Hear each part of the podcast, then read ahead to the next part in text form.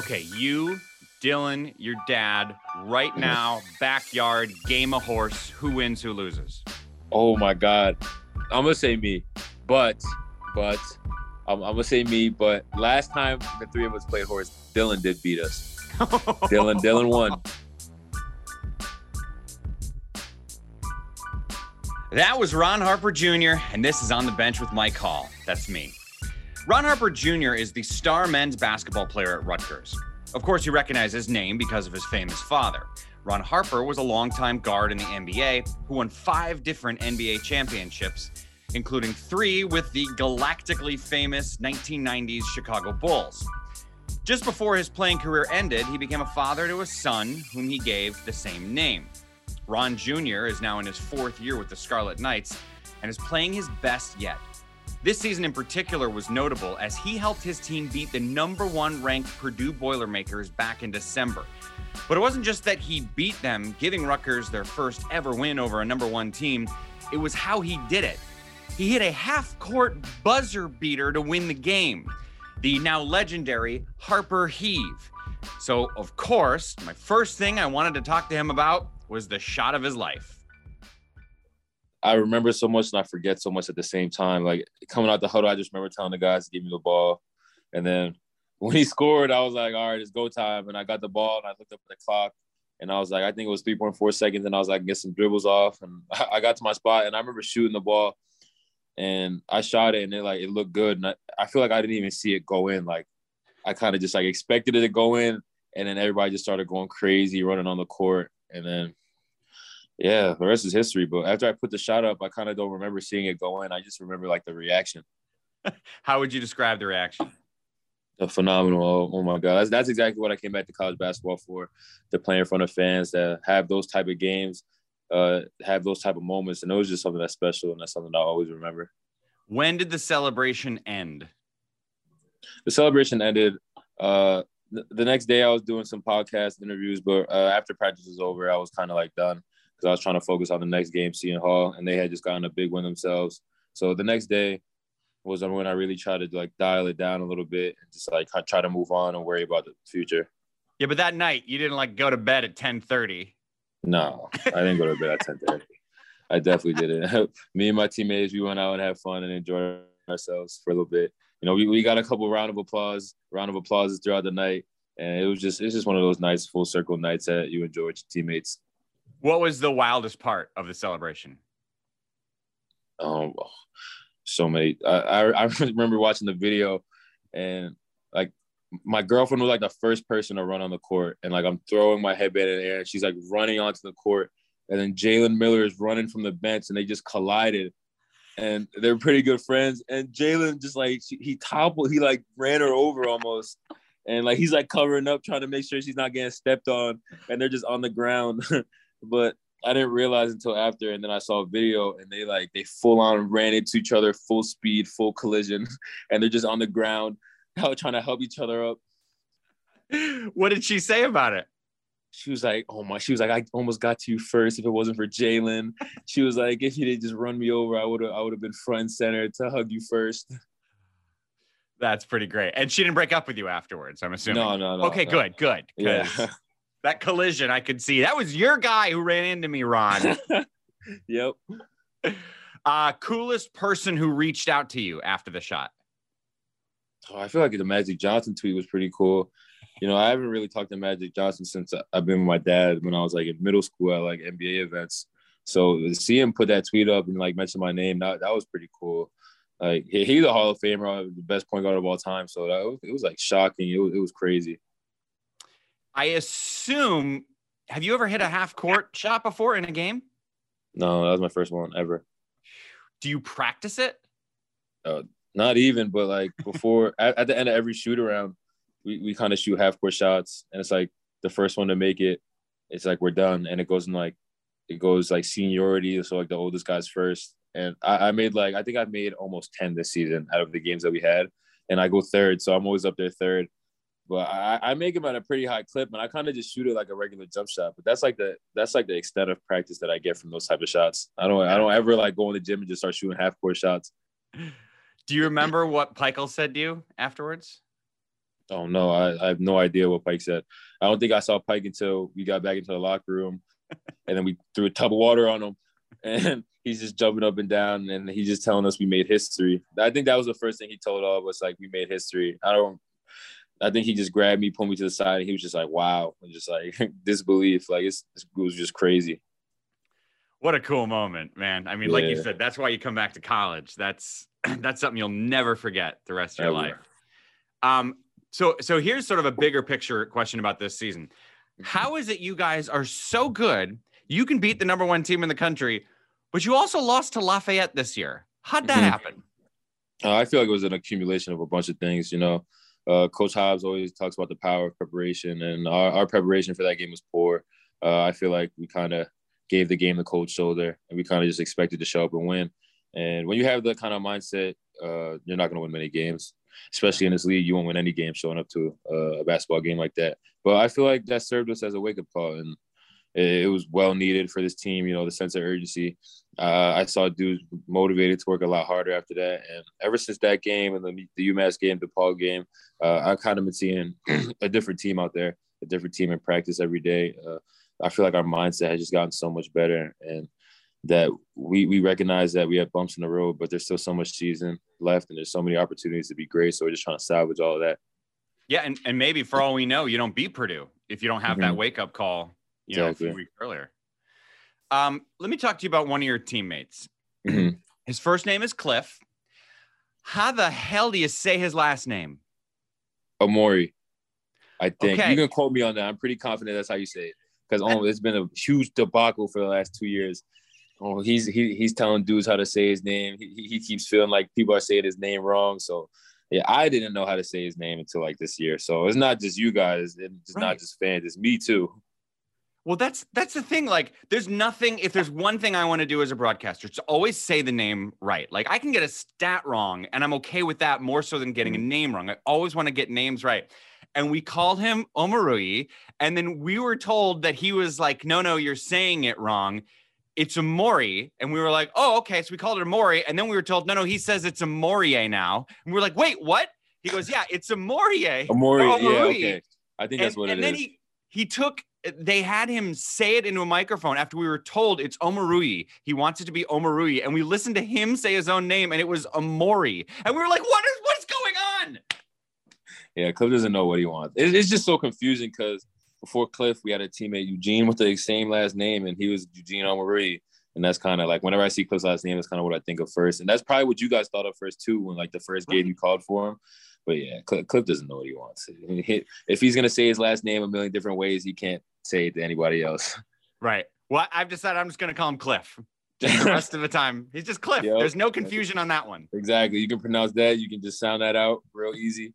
All right. Speaking of names, so I have a, I have a life theory I want to run past you, Ron. All right. So the back of your jersey says Harper Jr., right? Mm-hmm. But it shouldn't. Here's okay. why. And, and it's not you. This is everyone who's a junior, basically has junior. The back of the jersey is for your last name. Your last name is not Harper Jr. Yeah. You are Ron Jr. Harper is your last name. You're a junior because if your name was Bob, you wouldn't be a junior, but you're a Ron Jr. Harper mm-hmm. is your last name. Tell me why I'm crazy. I think you're correct. You know, that's not that's not the last name. Like the last name is like your family's last name. Like the junior part and like the third and then the rest after that, those are all suffixes. So yeah, you're definitely right. I definitely think that you're correct on that, but I don't think it'll ever change. I feel like we're too deep. I feel like every team in the country has somebody with junior, the third, or something like that attached to their name.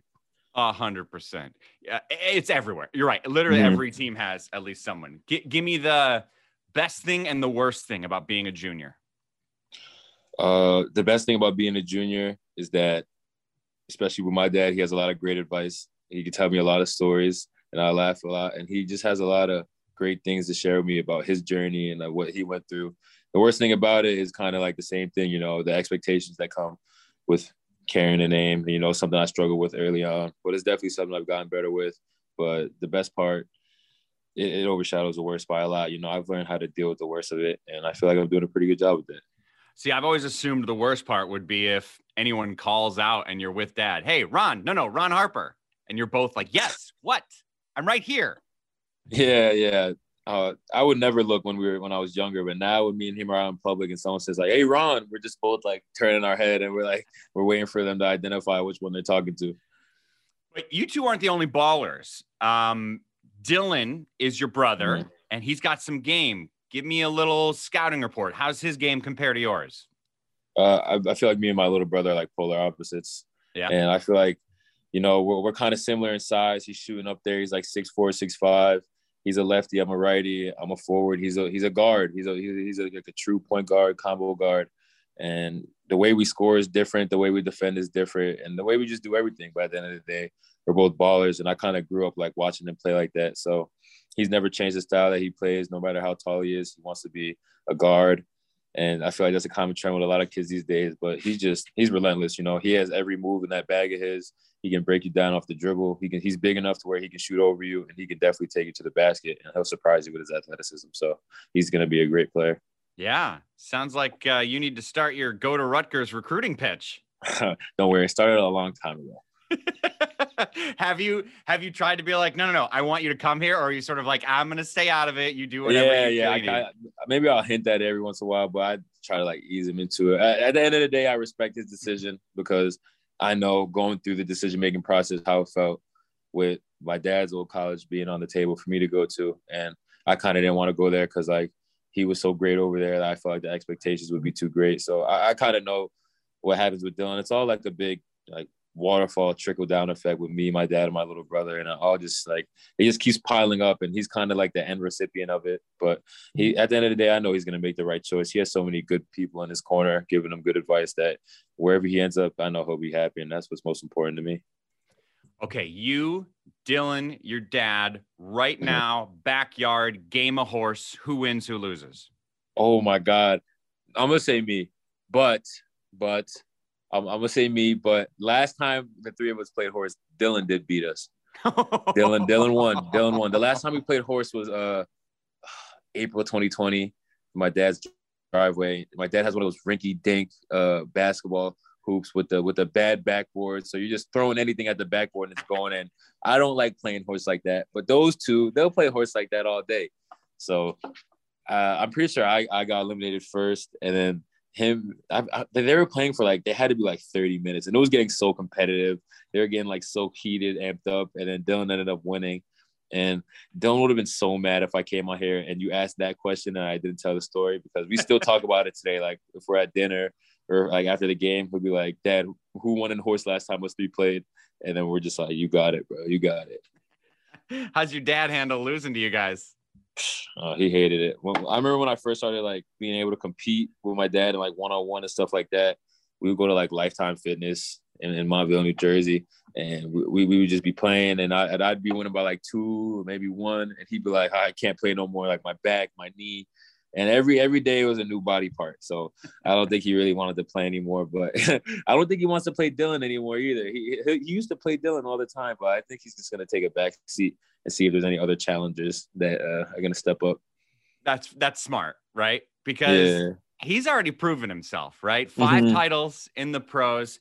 He played most famously with MJ, Scottie, Rodman, the amazing 1990s Bulls. What story does he tell you the most about that specific time with those players in Chicago?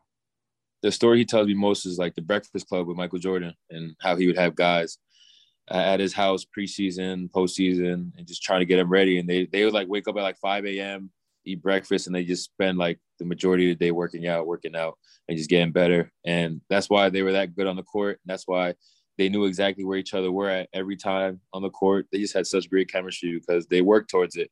And Michael Jordan was such a devoted leader that he didn't care if he had to house 50 guys and get them all in a workout at the same time. He was going to do it. He would knock at your door if you were waking up late.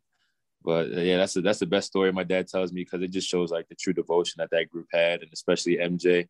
And uh, it just goes to show when you have a great leader, dudes are gonna follow you. You know, my dad and the rest of the supporting cast for that team, you know, they just kind of they kind of went with it. They followed his lead, and and they got the ultimate result from that. They got they got a lot of championships to show. Yeah. So they would do that every day. I'm not sure like every day, but like I think they would go like weeks where they would like just stay at his house and just do that every day. And they then you know the- maybe they'd have an maybe they'd have an off day and they go out or hang out or something. But you know, it, it was definitely rewarding. He, he he says it was a great time, even though it was hard. But you know, he tells me that's the type of stuff that builds champions. Yeah. Uh, what's the best memorabilia you have from your dad's playing days? Oh, I have so much stuff. Uh, I have from his playing days. One, I have his jersey with a signature on it. I have a game worn Julius Erving jersey, oh. signature on it. Uh, a Kobe one with his signature on it. At the house, we got a Michael Jordan one with the with the signature. It, he just has like, it's crazy. From his playing days, he's met so many great players, great connections in every single sport. You know, in his basement, there, there's like a box, a bunch of just like it's just filled with memorabilia. And it's like it's like there's way too much of it to hang it up on a wall, and it's just signed game worn jerseys like exclusively. Like Barry Sanders is in there, Barry oh. Bonds. It, it, crosses every sport. Um, there's some hockey jerseys in there, but yeah, it, the memorabilia is crazy with him. I would give a week's salary just to look through that box and just it's to spend insane. 10 minutes whipping through it and be like, oh man, that'd be cool. Yeah, that box that box is crazy. That box is probably worth a lot of money, but you know, he, he loves he he loves that kind of stuff. Did you watch any of The Last Dance with your dad? Yeah, I it was during quarantine, so when it was coming out, we had already seen it like a month prior because he he had all the episodes on his iPad. So ah. I kind of got I got to see it like I got to see it like a month before everybody else. But it, it was it was fun though because he would get like an episode a day, and then we go over there and watch an episode and then we like we want to see more And then you watch another one the next day and it just keeps going on and it was just it was great to see it was hilarious it was funny it was exactly it was everything i expected it to be that was that must have been amazing for you because like the whole country was watching that and not only are you watching that as a fan of entertainment and basketball but your pops is in mm-hmm. it that must have been wild yeah, it was crazy. Just watching his whole journey, you can kind of like see his whole journey throughout there. You know, it got it got his battles with MJ from when he was on the Cavs and stuff, and, then, and, then, he got that iconic interview where he where he uh, gives off a little bit of a uh, of a statement on what he thought should have should have been the call in the last play. Uh, it was just crazy, and then you see him come to the Bulls, and you know what they just did was amazing, and the, the last dance only shows a portion of it. They have so many more stories that they could tell. You know, being a championship team of that caliber, you just every day could be a story. They, yeah. There could be there could be seasons on seasons worth of the last dance. Yeah. Uh, y- you wouldn't dare debate your dad on who was better, MJ or LeBron, would you? No, I'd never do that. Uh, I'm an MJ guy myself, so there you go. That's because you're you know, right but I just feel like it's generations. Like Le- LeBron will always be the goat of this generation. MJ was the, the goat of the last. But it's just so hard to compare the two. You know, it's just like with every sport, the game evolves. You know, the skill level is going to evolve for years to go on. I'm sure 50 years down the line, we'll see somebody else who everybody's calling the GOAT and debating against those guys. But okay. at the end of the day, you just appreciate greatness while you can see it. Agreed. You shouldn't be hating either of their games. I mean, yeah. they're, they're they're so different. You know, LeBron's been doing it for so long. His longevity mm-hmm. is just it's, it's not it's not fair. It's not comparable. They didn't have the that type of medicine. They didn't have the the nutrition and all that stuff mm-hmm. when Jordan was playing. He didn't have the chance to do that. Um, so yeah, I agree with you. You can't really uh, compare them. Okay, uh, in your time in the Big Ten, it's been a while. Who's the hardest guy that you've had to guard in just the Big Ten? Mm, the hardest guy I've had to guard in the Big Ten is hands down James Palmer. My oh. freshman my freshman year, oh my goodness, he would. It was like a it was like a nightmare to be honest. Yeah. Because like we played him, we played him at the at the RAC when it was called the RAC back then, and he he had like his little 20, 22, but I barely guarded him. Like I think Montez Mathis got the got guard him for most of the game. And then we played him in the Big Ten tournament, and they had like six scholarship dudes, a walk on playing because like they had dudes suspended, dudes hurt out for the season, and they're they're 14th in the Big Ten, and we're 10. Uh, maybe 12 or 13. I don't remember exactly, but I just remember I got that assignment because the, the lineup changed, and it was just like a clinic. Oh my god, it was like he had 34 by the end of the night, and it was just like he would take one dribble at the three point line, and he next thing you know he's doing a reverse layup, and his like strides. He just he had such a pro game, and we were throwing like three, four dudes at him, and that's how you know you're having uh, like a good night. Like when you see different dudes starting to line up on you, and he was just having one of those nights. And then he went out the next day and he did the same thing to Maryland. And then he went out the next day and they lost, but he also had like 20 plus points. So that's definitely the hardest player I've had to guard since I was here. That's a good name. That's a good yeah. pull because that won't, you know, uh, he was a great player, but won't be necessarily looked at as like a Luka Garza or as a mm-hmm. Cassius Winston or somebody who made like a bigger name. But he was he was tough, man. He was like serious. That. He was real deal. How about the flip side? Who is the hardest guy for you to score against when they were guarding you? Hmm. That's uh, a lot of names come to mind. You know, a lot of a lot of these bigger forwards that I've had to match up against, like Keegan Murray's, the Lamar Stevens, and Malik Hall from Michigan State. Those those probably those three guys right there. They had they play similar on defense. They're real lengthy, real strong. And me, I'm trying to use my size to get to my spots to get the best advantage. But you know, those guys they have just as much size, some strength, and you know they just they make life real hard to score on them. Yeah. You once described your game. Uh, someone asked, "How do you describe the way you play on the court?" The word you described it with was funny. Hmm. What do you mean by that? It's just funny, you know, uh, because I feel like I can do a lot of things that people don't expect me to do. You know, I feel like I'm a lot more athletic than people give me credit for. And then I, I can surprise you sometimes. You know, I, I, hit a really deep three, make a really tough layup, and it's just funny to me. Like I, I can remember like freshman, sophomore year being at the foul line, and dudes like he can't shoot foul shots and shooting threes, and coaches like not a shooter. So that's that's what I mean by funny. Like it's. Uh, I feel like I play like a real unorthodox game. Like I can do everything, and a lot of guards are, or a lot of dudes aren't really used to guarding that. And yeah, you know, I feel like that's what I mean by when I say funny. I like it. All right, Ron, uh, we're almost done, but not yet. Before you go, we're going to do before you go. Four questions unrelated to anything at all. You ready? All right, I'm ready. Number one, you went to a famous high school. What is it like at Don Bosco? Oh, it's a brotherhood. It's a lot of laughs, a lot of memories, a great education, a great environment. And it's definitely somewhere I, I would send my son to uh, Don Bosco Prep is just I built so many relationships from there, and I talked to so many of my friends that I graduated with. Even the dudes that I don't talk to every day, you know, when we interact, it's always like it's all love. It's just such a brotherhood, and at Bosco, it's such a great culture. Like the, from the coaches to the teachers to the faculty, uh, all those people really wish the best for you, and it's just a, a great place, and, and I love it there. And I'm actually gonna go back tonight to go see my little brother play. So it's funny that you asked me. Nice. Well, there have been some great athletes who've come from Don Bosco, right? Mm-hmm. Some great athletes. You know, I, I, got the pleasure of watching a lot of them. You know, one name that comes to mind being a Rutgers guy is Leonte Carroo. Mm. You know, me and Leonte, we talk every, all the time. We have a great relationship. And he's back at Bosco, you know, working with the kids, working for the next generation. And he's just a, such a great dude. And he set so many records here at Rutgers and he played at the next level. So he's everything that a Bosco kid should look up to and a Rutgers dude. That's great. All right, number two. Uh, in the past, you have described your head coach as having the ability to get hyper. Mm-hmm. What is the most hyper you've ever seen Steve Pikiell get?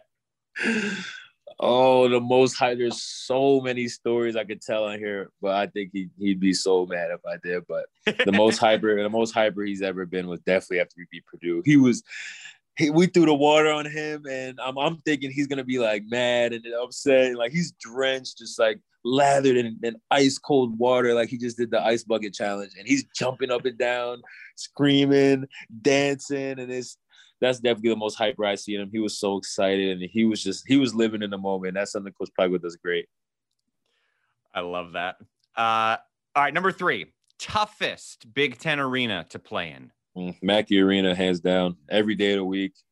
You know, I'll, I'll take that to the grave. Mackey Arena is the hardest place to play. You know, I just I remember so many things about Mackey Arena. I remember exactly how it looks, where the students are, how they hold like a countdown. But like the most frustrating thing to do at Mackey Arena is shoot foul shots, because like at the foul line, I try to go up there and I'm like, it's just me and the rim. It's just me and the rim of the ball. I'm trying to zone everything else. And you just see like hands behind the backboard. And like you're trying to concentrate. And like you just see a bunch of waving fingers. And it's just the most frustrating thing because it's just you're just trying to relax. But like it's just so much movement that it's like so hard to focus. That's awesome.